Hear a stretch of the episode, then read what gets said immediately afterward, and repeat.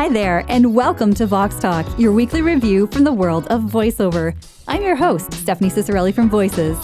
Have you ever wondered about the voices you hear inside of talking toys? Today, voice actor Paul J. Rose joins me from London, UK. Among other great work that he's done, Paul is the voice of Papa Carson on the hit Netflix program Toot Toot Cory Carson. So, Paul, welcome to the show. Thanks for having me on. So, Paul, I wanted to thank you again for just, you know, being such a, a great talent out there posting about their work because that's exactly how I found out about what you're doing with the show and, and also this talking toy that we're going to talk about. First off, here, congratulations on being the British voice of Papa Carson. I understand that there's a a North American version of the show on Netflix. Uh, it may go by Go Go Cory Carson for those of you who are fans. In the UK, you have a localized version of the show called Toot Toot uh, Cory Carson. So, um, if you wouldn't mind, just let us know more about your role on the show and also just kind of your experience being the voice of Papa Carson. Sure. It is a, an international show. To, we still call it Go Go Cory Carson because uh, it just rolls off the tongue better than Toot Toot, but we like it. The studio with which I work, uh, called Adrenaline London, we're a dubbing studio. Uh, founded quite a few years ago when it was just me, uh, the current owner, John Harley, and Beth Mayo, just the three of us working in uh, the booth that was still sat in his dining room in his house. We were dubbing a, a, Chinese drama series. But word got out that we were pretty good at it, and uh, the studio grew from strength to strength. And a few years down the line, became an official Netflix partner. And originally, we were just dubbing content in languages other than English. So there was a lot of stuff coming in from Spain, from Italy, and that was a lot of fun to do. Things from China and India as well. But we then got word that they were looking at taking some of the children's shows, which are already doing rather well on network television in America, and they wanted them localized, not just into British English, but lots of languages. But we only got the contract for the British English. The idea being that whilst they wanted children, generally preschool children, to quote their favourite characters, they didn't want them necessarily developing American accents. So they just decided, let's take the whole thing and just redo it entirely with British actors. And because I was well associated with the studio, they said, look, we'd like you to come in and, and try out for Papa Carson. Uh, great character, uh, voiced in the US by Paul Killam, lovely guy. And uh, I tried various different voices because characters is really what I'm all about and mucked around with lots of different voices to try and be a British version of what we were already hearing from the other Paul, but nothing was working for them. And then one of the directors said, "Actually, Paul, can we can we just hear what he would sound like if you just did you, just talk normally?" And I thought, okay, doesn't really come up very often, but let's give that a go. And two lines in, they said, "That's him. That's Papa Carson." Which wasn't really difficult to draw on because he's a big kid at heart. He's a creative that works from a home studio with two young children who drive him mad. I have everything to draw on. There is no acting at all going on there. I'm just talking, but he's an incredibly fun role to play. The show now, six series, one movie, four specials. It's just the gift that keeps on giving. We love doing it and love the script as well. The show itself has already won three daytime Emmys, so it's not going anywhere. It's great.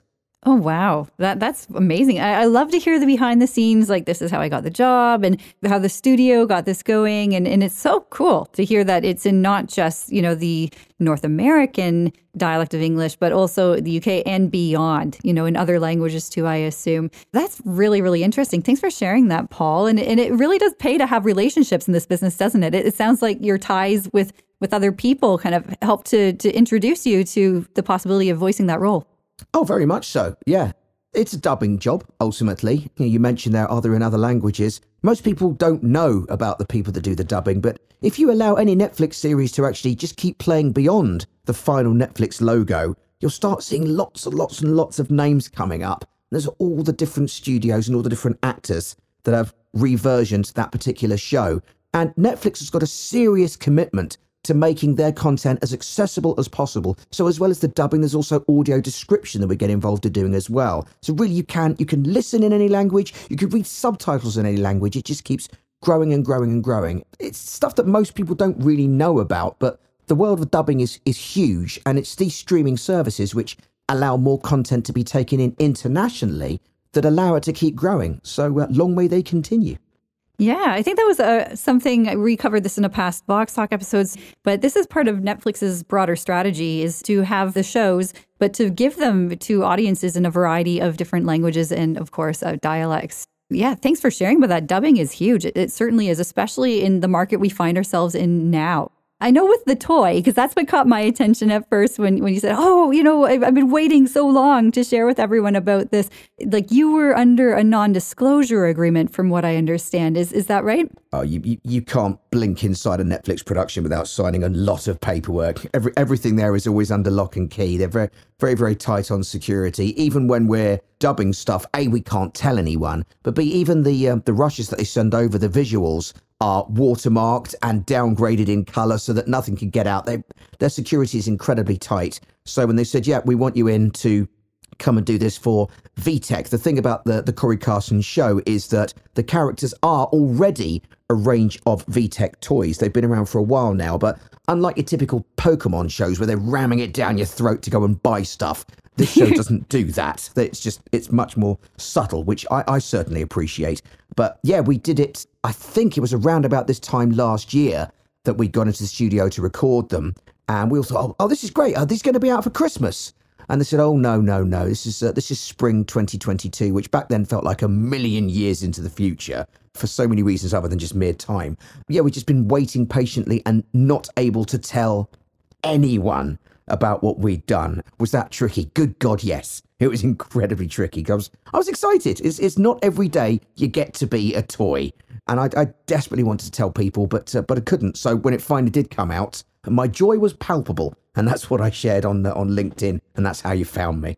Exactly. And I remember like seeing the toy and, and eventually you found like a sample of what it sounded like. I think you even have one of those toys at home for yourself, right? Of course. Why wouldn't I? I was I was expecting to say, they said we'll send one to you when it's done. Because we hadn't heard from them, we thought, okay, they said spring, that's still a little uh, while away, so we didn't know. But I found myself just looking online, looking at Amazon from different things, saw something and I thought that's probably the American version. It's probably not me. But there's really only going to be one way to find out. So paid my money, and when it did arrive the next day, I, I tell you, Stephanie, I was like a kid on Christmas morning with a toy that finally arrived. Opened it up, pressed the button, heard my voice, yes, it's here. Uh, I was very, very excited that day. So, yeah, it, it keeps pride of place in my studio. Whenever I'm on a Zoom call, it's sat right behind me. And of course, everyone asks me, Sorry, Paul, do you play with toys? I said, Well, funny you should ask. It's a great lead into a conversation. Oh, absolutely. I, I, know sometimes, like, just the uh, pandemic, I guess, and, and, everything that's happened with going online and having more video calls at times, it, it, has given people an opportunity to show off their studios. And for you, having that toy there is, is quite a conversation starter. It is. Yeah. It's uh, it, and it sits very nicely right, right, right behind me. And it's nice bright yellow, and I'm keeping it in the box just in case in some point in the future it rapidly escalates in value. I can't see that happening. It's not like a Luke Skywalker, but even so, just just keep it neat. Oh yeah, well exactly. The value can only be you know as high as it is when it's in still in the box. So. Well, to me, it's priceless. So Yes, and that's exactly right. You know, it's it's got your voice in it. And it's so cool because you touched the top. I think that I um, actually went out to a store in anticipation of this interview, and of course went right to the section for you know the the toddlers, preschoolers, and was looking at all the talking toys, and I saw the VTech ones, and I'm like, I was that annoying person who goes and, and, turns on all the toys and lets them talk just so I can hear what they sound like. And, and they always go on for longer than you think they, they will. Do. So like, this, oh. is why, oh. this is why I'm not going to press it in here now, because if I do, I won't be able to shut him up for 15 minutes yeah, and it'll, it'll, be it'll punctuate the interview somewhat. So, no. Yeah, learn that the hard way. Yeah, no, that's hilarious. So, anyway, I tried to find the toy myself, couldn't find that particular one, but did find some of the toys from VTech and from, uh, you know, a variety of their other um, uh, ones. That I remember growing up, and there were, it was probably VTech or some other company at that time that was similar, but the very first talking computers, the speak and spells, I think they were called, so speak and spell. And you had ones that taught you math and, and ones that were about um, learning well. how to spell. Yeah. So, like, maybe you remember remember Texas those? Instruments, if I remember yes. correctly, did that. Yeah. You're no, you're absolutely right. That's right. And you're not old day, enough yeah. for speak and spell, surely. Oh well, yes, no. I am. I well, I use the toys. Don't believe you. Speak and uh, spell. Spell. I loved those. I love and Speak and Spell. That was a, that was a proper eighties icon. Um, Mm-hmm. Just absolutely loved it. I I bought a new one a few. Well, I say new, a retro one a few years ago. I've still got it around here somewhere. It's just I love it. It's great. That is fantastic. And they also had, I remember Casio had little keyboards for kids too. And there was the, the cutest, the Muppets. I had a, a Kermit um, Casio one and it would play this little song. And it was probably the most annoying thing you'd ever heard. But like kids loved those things. They love to hear um, voices and music and to make music and to play with these toys. So the fact that you're a voice of a toy and so many talents strive to be the voice of a toy. They have like a goal. I'm going to be in a video game or I'm going to be the voice of this character on TV. I'm, you know, something like that. But it, it's like you have this toy that has your voice and it's bringing joy to so many people. So that, that's just wonderful. especially me. You're absolutely right. It was a box I really, really did want to tick.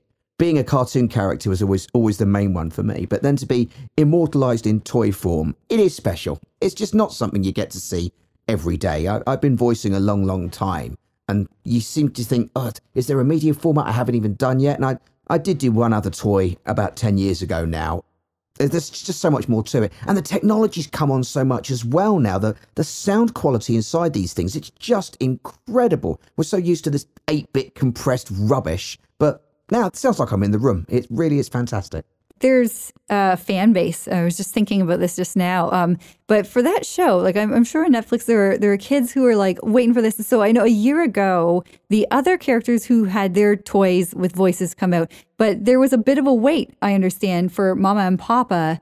Is that right?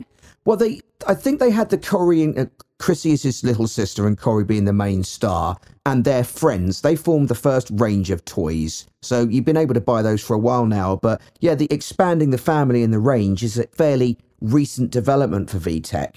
So it's it's kind of all going in stages. So uh, yeah, I think we're the second or the third wave, if you like, uh, Wow. includes us.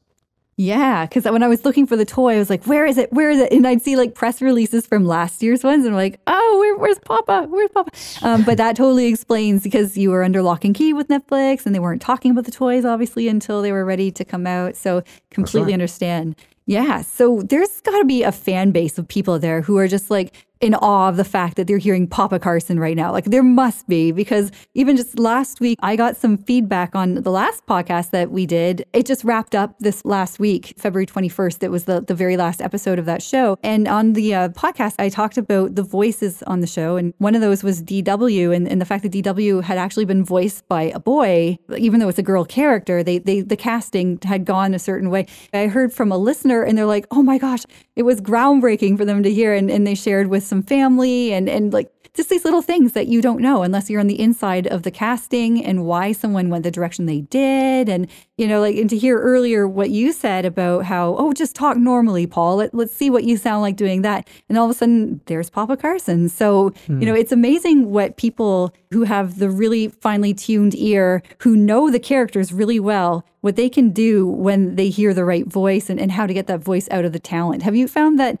there's been other opportunities that you've had where someone in a position to help you understand the character or to cast was just they gave you a little tidbit that you could work with and they're like, yeah, that's it. And like, what was that like?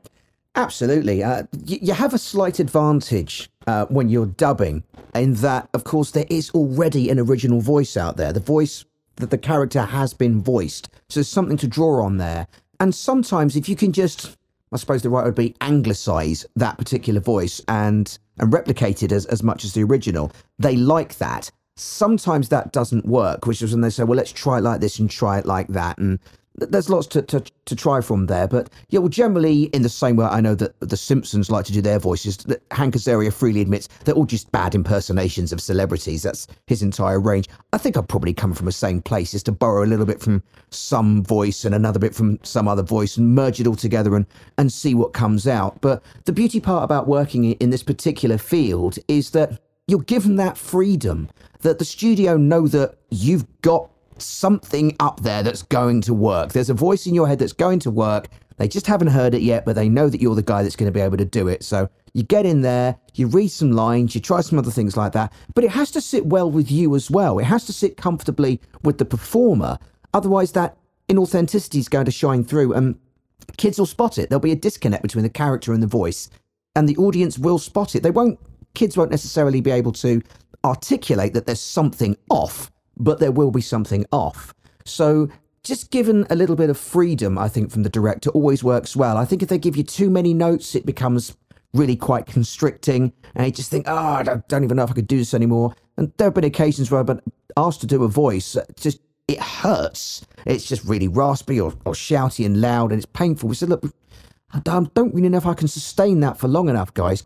Could we possibly revisit this? So, yes, I've been given good pointers, but it's I've always worked with really great people who have, have given me the opportunity to throw my own oar in and say, how about we try it like this? And they're open to that. They listen. And when they hear it, they know and they say, stop right there. That's who we want. Thank you very much. Wow. Well, thank you for sharing that. A lot of actors tend to want to preserve their voice and keep it safe and, and to do characters that they feel comfortable voicing so far as the, the mechanics go.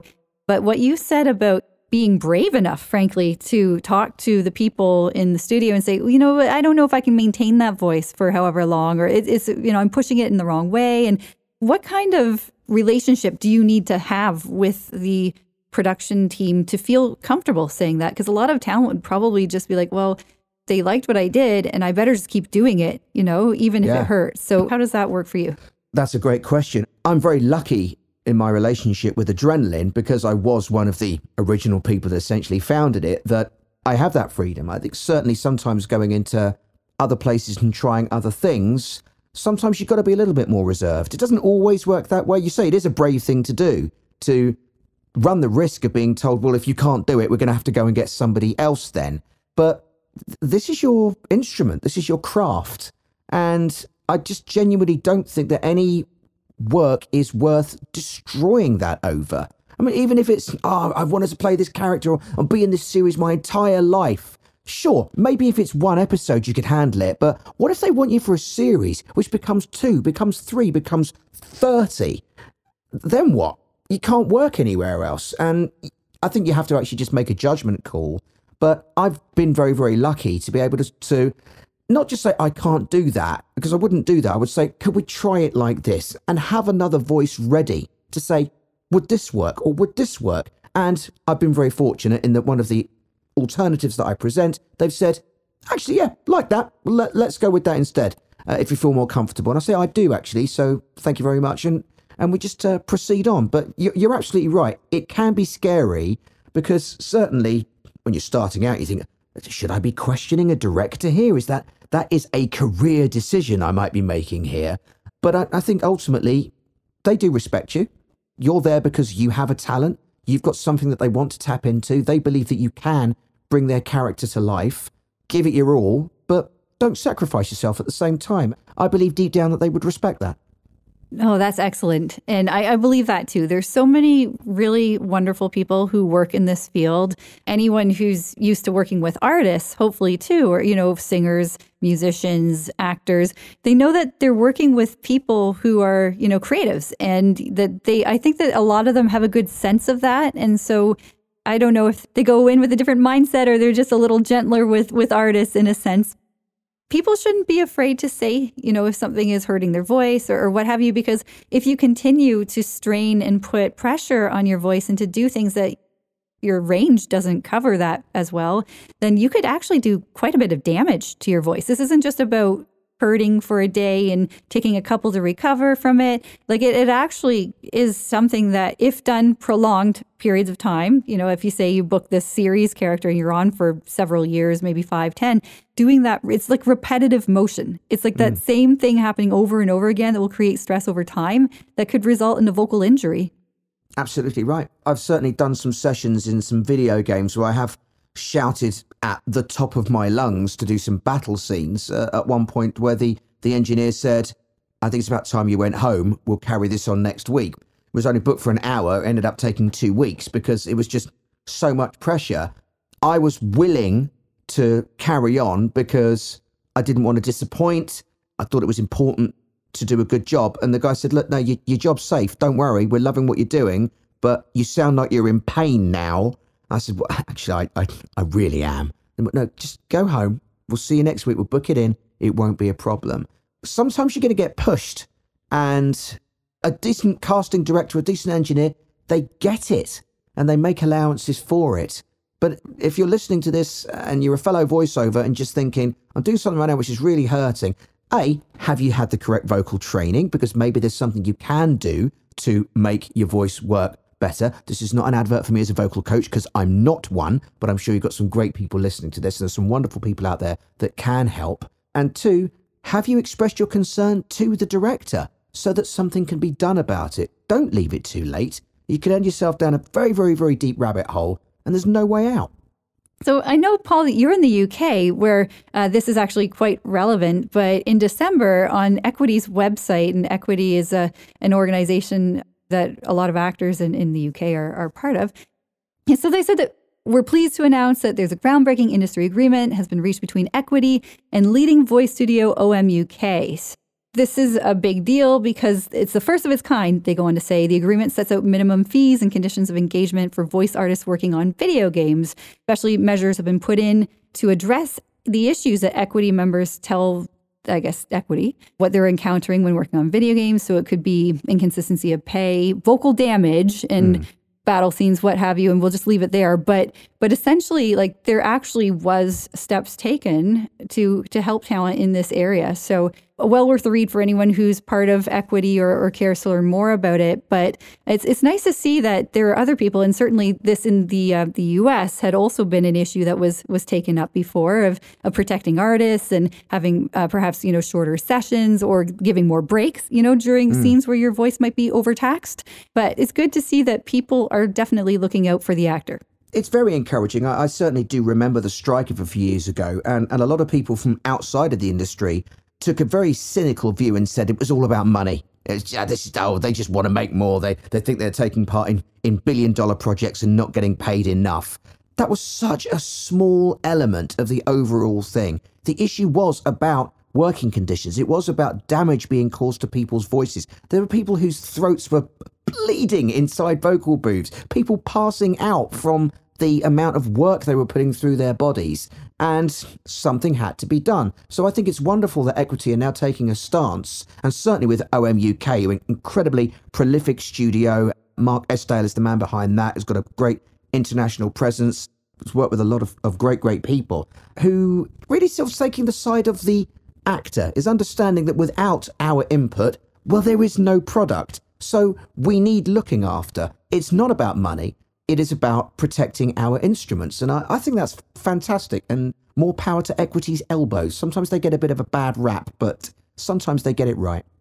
Well, I'm, I'm so glad that you, that you care about your voice and the voices of other people out there too. And I know you have castmates on the Go Go Cory Carson and, and all kinds of other people you've worked with over your, you're quite wonderful. And you do have a lot of experience in this field. You've worked on so many different projects, a lot of dubbing ones from what I can see. But mm-hmm you know, it, it's just wonderful to have a voice like yours, Paul, sharing with other people who are listening, especially younger talents who maybe don't have the awareness or confidence around their voice and how it's used, that they, they need to think about that and, and maybe go to a coach or get some training or or at least feel that you can talk to maybe a mentor within voiceover to find a friend somewhere. So, where do you think a young talent could actually find good advice or possibly someone they can look up to for this sort of advice?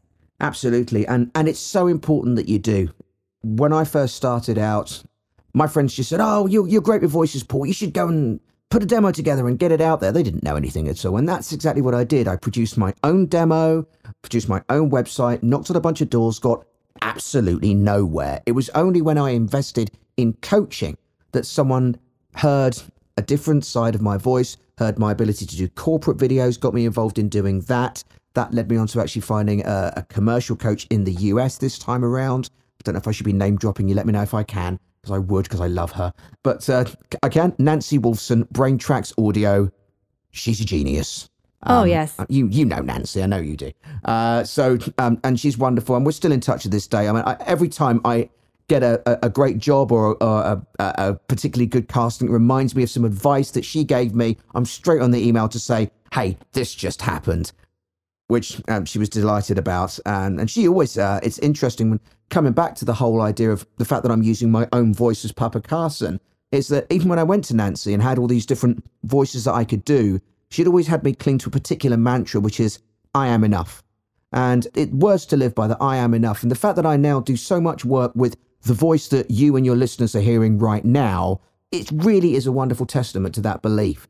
Well, thank you for mentioning Nancy. And yes, I, I, have known her for a long time. You know, just wonderful, wonderful teacher. She is just a straight shooter. She will tell you exactly what it is you need to do and what to fix. But she is so loving at the same time um, when she gives you the tough love. Just as we're talking about Nancy, for those of you out there who have looked at the state of voiceover report from Voices for 2022, uh, you know that Nancy is actually one of the top 10 coaches, the most trusted coaches of those talent who were pulled for that survey. I'm so glad you, you mentioned her. Now, because you're in the UK, and I just really wanted to ask you this because I, I have a soft spot for this coach in particular did you ever study with Bernard Shaw? That is a name that I know. Uh, the very, very, very first book I ever bought in teaching myself how to get into voiceover, how to even learn how to do it, was his. Remember, it had a CD in the back with some exercises you could do. Yeah, I suppose he gave, he, in a way, gave me my start. So, why you, I'm curious why you, why you mention him. Yeah, well, Bernard, I think, was one of the first British voiceover coaches that I came across early on. Um, certainly Gary Terzza as well, um, good friends there. But um, I can't believe it. Uh, so you know, I mentioned that I worked with another coach who actually got me into the corporate side of things. I didn't mention his name. That was Gary Terzza. Oh, well, there you go. Small world, small world, Gary. This one's for you. So Gary um, very generously had also over the years contributed um, to our, our coaches program and to the podcast. But Bernard Shaw, I just remember him being like this fount of knowledge, just a constant like you know I, I, approached him thinking would you like to contribute to the podcast this is like 2007 okay like we're going a mm-hmm. ways mm. back like not 20 years but we're looking close to that and bernard was just so kind and so generous and i believe he sent in two podcast. So if anyone would like to hear or be tutored in a way um, by Bernard Shaw, uh, then uh, to enjoy kind of what, what Paul may have experienced, because you said you had read his book, and a lot of this wisdom, of course, come from his book. Um, but you can listen to back episodes of voiceover experts, and you can go all the way back to like 2007, if not a bit earlier, and, and find some great tidbits there. So yeah, there's a lot of great people in the UK. I know we've mentioned a number of these coaches here. Um, and One Network also, um, if people are looking to kind of get plugged in, as it were, to community and to know what's kind of going on, uh, Rachel Naylor has the uh, VoiceOver Network. And so if anyone is curious about that, you can go to the voiceovernetwork.co.uk um, that's a, a, great resource. I know Rachel's a huge community builder. Like everybody in this industry is so friendly, and uh, really you can reach out to anybody. Absolutely. Anytime they want. I like I like you think of us as a friendly bunch. It's it's true. It's it's not just some cliche. It's uh, I suppose it's what I like about us versus um, proper actors. And I use massive air quotes here. Is we don't sort of look at someone else doing a part, it should be me up there we're supporting each other. It's a massive industry, and yes, we're all competitors in a sense, but we're all friends as well, and, and we love swapping stories. So, for anyone that's looking to start out and thinking that looks like fun, sure, it's hard work. Any proper job should be, but it's a lot of fun as well. Coming back to your question, coaching, coaching, coaching, it is key. There are some great, great mentors out there. I say Nancy at the top of the shop. If you're listening in the UK, then Gravy for the Brain which is an organization run by Peter Dickson. That's the Mr. X Factor guy. And uh, Hugh Edwards, a great casting director as well, with a lot of video games under his belt. Uh, they run uh, an online coaching program. There's lots of advice. There's a massive vault of information. It's a membership website. Absolutely brilliant for people starting out.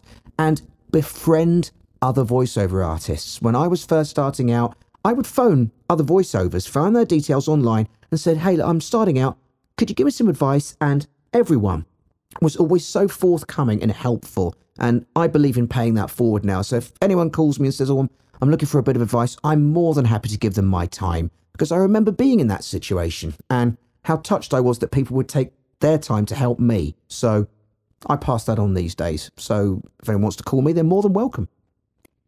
Well, thank you for offering that people can reach out. I think that's really great. And uh, I know our conversation is just wrapping up here. It's been really wonderful. And I'm so glad again that, that you posted about your, your successes being the talking toy. Uh, and this is definitely a, a, door opener, I think, for more conversations with others. So, uh, that being said, Paul, what is the best way that someone might get a hold of you or find you online?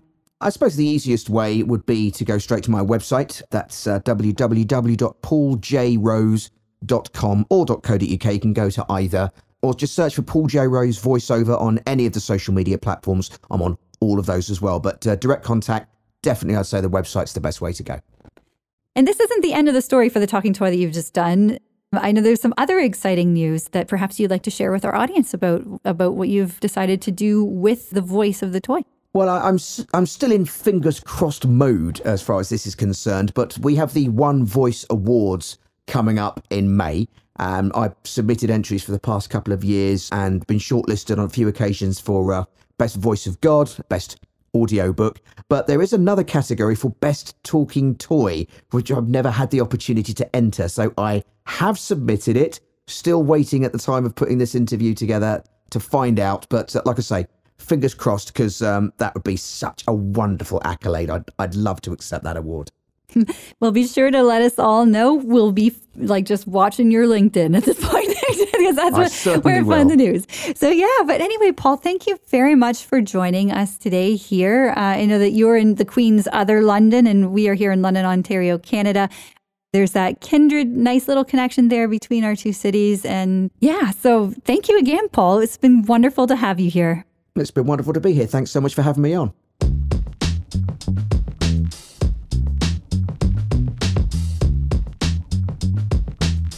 Mm-hmm.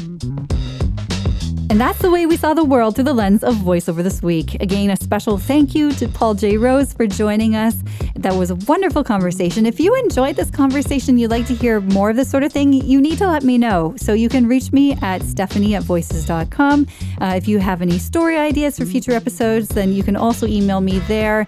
Uh, really looking forward to hearing from you. And I hope some of you get in touch with Paul. He's really great, as you can just hear on that interview, just really warm and friendly and, and definitely a, a, good ear to listen to some of your questions that you might have. And, and so be sure to reach out to him if, if that's what you'd like to do. So, uh, the best way you can support the show, of course, is to give us a rating and review on your favorite podcast platform. That goes a long way in helping other people to discover Vox Talk. And uh, yeah, like it's just really exciting to hear from you all. And I, I would love to hear more. So, if you're on social and if you're using that to communicate what you think about the show or you'd like to, the hashtag is Vox Talk. So, that's that's how I'll be able to see it. You can tag at voices and and then we can continue the conversation there. So again, for voices, I'm Stephanie Ciccarelli. You've been listening to Vox Talk. Thank you very much, and we'll see you next week.